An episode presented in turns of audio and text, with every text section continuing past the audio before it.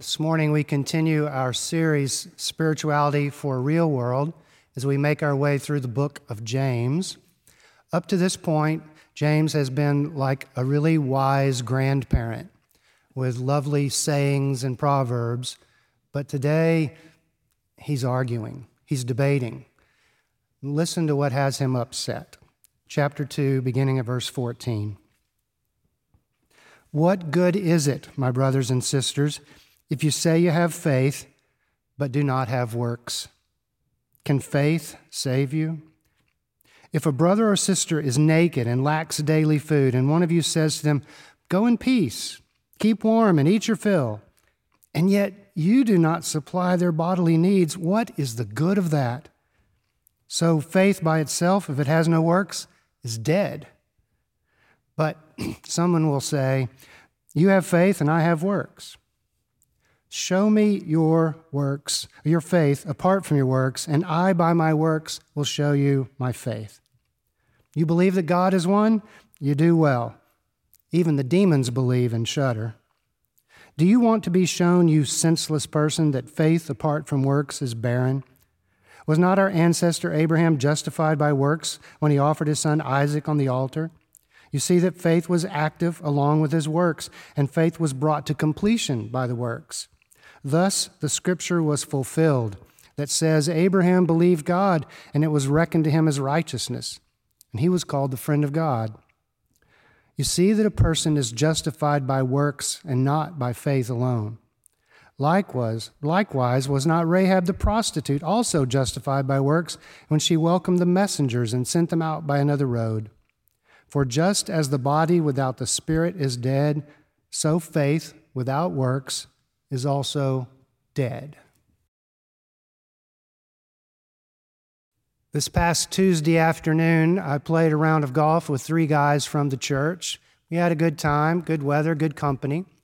When I'm not playing with friends or with my son, they randomly pair me up with someone. And it's usually interesting, even for an introvert four, maybe five years ago, I got paired up with a guy at random, just the two of us. I would tell you his name, but I don't think he ever gave it to me. He had earbuds in the whole time. He did not take them out, which would have been fine, except he was spraying the ball everywhere, and I would see which tree it went behind, and I would say, It's over behind that tree. But he had earbuds in, so he couldn't hear me. Finally, about the 14th, 15th hole, I'd had enough, and we were waiting for the group in front of us, and I motioned, like, take those out. And I said, So, what do you do for a living? And he said, I'm a professor of sociology. You hear it, don't you? Sociologists study how humans socialize. And this guy didn't socialize. In the book of James, that's called double minded. It'd be like if I said, Oh, me, I'm a pastor, but on the side to make money, I sell meth. Okay, it wouldn't be quite that bad, but you get the point. It's, it's double minded. The two things don't go together. When, when I was in seminary, one hot summer, I mowed lawns down in Fort Worth. This other student had bought a truck and a couple of mowers, and he hired me and another guy. So we would show up at his house early in the morning, load the mowers, load ourselves into the cab, and drive off into the nicer part of Fort Worth. We mowed some of the most gorgeous landscaped lawns, stunning with pools and gardens. And then we'd drive back to his house, which was a patch of weeds.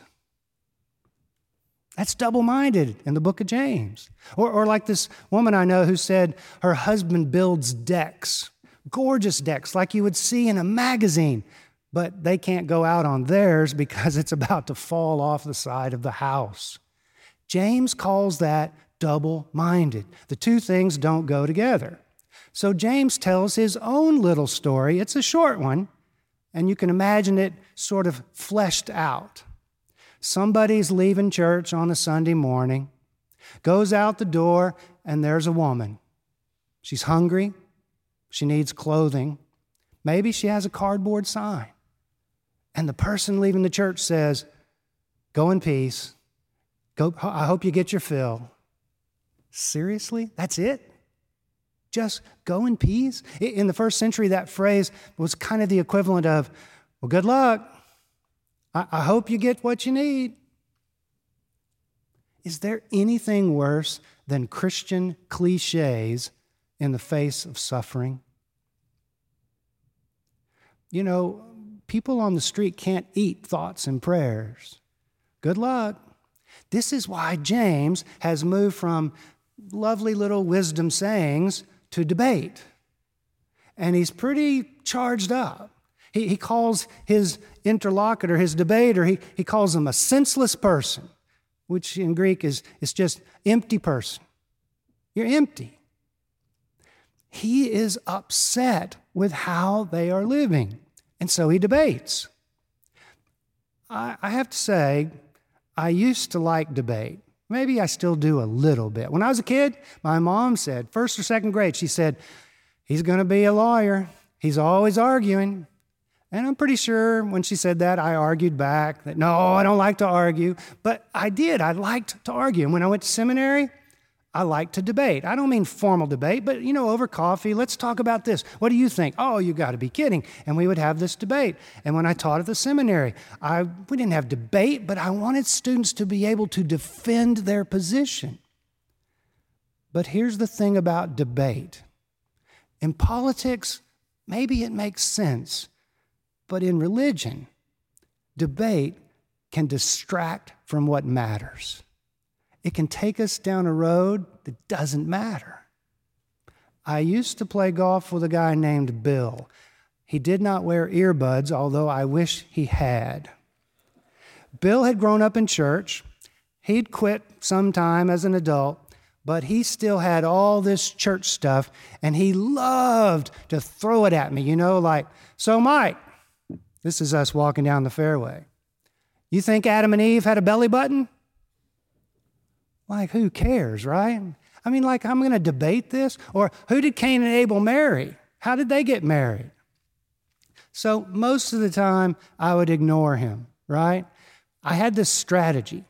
When he would throw one of those out, I would say, Hey, Bill, is, is that a new putter? What, what, what kind is that? One time, I decided, okay, I'll bite, and I went into the argument, but this is what I said Bill, I can chase that rabbit, but here's my understanding of the religion or the faith called Christianity. Ultimately, it's about making a difference in the world and caring for the vulnerable. And you know what he said? Hey, what kind of putter is that? Is that new? It would be hard for me to express how much ink has been spilled on this passage.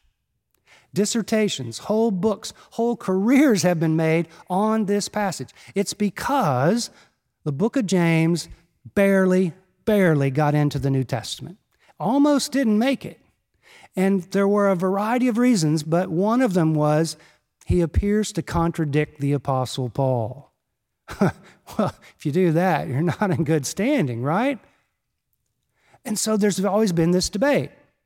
And it's true that the Apostle Paul says you are saved by faith alone. But Greek words that Paul uses and that James uses, they're the same words, but they don't have to mean the same thing. Words have multiple definitions in English as well as in Greek. So when Paul says you're saved by faith and not by works, when James uses that word, works, you probably could just as easily translate it deeds or actions. In other words, people of faith should have some kind of demonstration of actions or some kind of deeds that follow. And when Paul says that's what saves, that same word in James could be translated that is what makes you whole. And making whole is the exact opposite of double minded. For James, it's double minded to have two things that don't go together. But if you want to have wholeness, if you want to have salvation, if you want to have completion or reaching your potential, whatever you call it, it is a faith that is demonstrated in some kind of deed. Really, for James, who Luther, by the way, called an epistle of straw, But for James, it's not faith versus works. It's a life of faith with works or a life of faith without them. You, you, you tell me which one's valid. Some of you will remember me telling you this parable before. It, it comes from Soren Kierkegaard, the Danish philosopher. Denmark, in his time, was a, a kind of state religion. People were born into the tradition. Well, if people are born into Christianity, they could easily take it for granted. And so Kierkegaard was trying to figure out a way how do you, how do you wake people up? So he kind of would sneak up on the truth with parables. So he told this parable. About a little village where on Sunday mornings, all the ducks would go to duck church. They'd waddle down the road and go to duck church. The duck choir would sing, duck preacher would get up and preach. This is what they did on Sundays. Well, one Sunday, the duck preacher felt particularly inspired. And he said, Ducks can fly. You know that, right? Ducks can fly. We were made to fly. And it wasn't very common, but on that Sunday, one of the ducks even said, Amen. This was a big deal. Ducks can fly. And afterwards, they thanked the preacher and they all waddled back home. No flying. I have preached in lots of churches over the years, not a duck church, it's not on my list. But I've preached in denominations, I've lost count. Do you know how many expressions of Christian faith are out there? I don't mean denominations, I mean even within denominations, just incredible variety of expressions of faith. There are people into Celtic spirituality, walking a prayer labyrinth, breath prayer, Pentecostal worship, waving their hands, speaking in tongues, dancing, handling snakes in some places. So many varieties. But bedrock to the Christian faith is caring for the vulnerable. In all of those. Famously, a few years ago, one of those radio talk show hosts said, If you're sitting in a pew and they say something about social gospel, you get up and leave. They're talking about caring for the poor. I think James would say the opposite. If you're sitting in a pew and they don't say something about it. Some of you will know the name Tony Campolo. 20 years ago or so, he was a popular preacher and writer and speaker, mostly in evangelical circles, but he was always pushing them. He, he was pushing for care for the environment before evangelicals even thought about it, but mostly championing the cause of the poor. I heard him at William Jewell College here in town. Friends of mine on the religion department said, Come and hear Campolo. So I went, sat in the chapel, and he said to all those undergrads, I don't know what you're going to do nursing, engineering, I don't know. You're going to make a lot of money, I'm sure. Just don't forget the poor. Don't forget the poor. He was always pushing, pushing. Probably the one time he pushed the most, though, was at another occasion. He began his sermon like this There are three things I want to tell you this morning. Number one, while you were sleeping last night, 30,000 children died of starvation and malnutrition in this world. Number two, most of you don't give a, and he used very colorful language.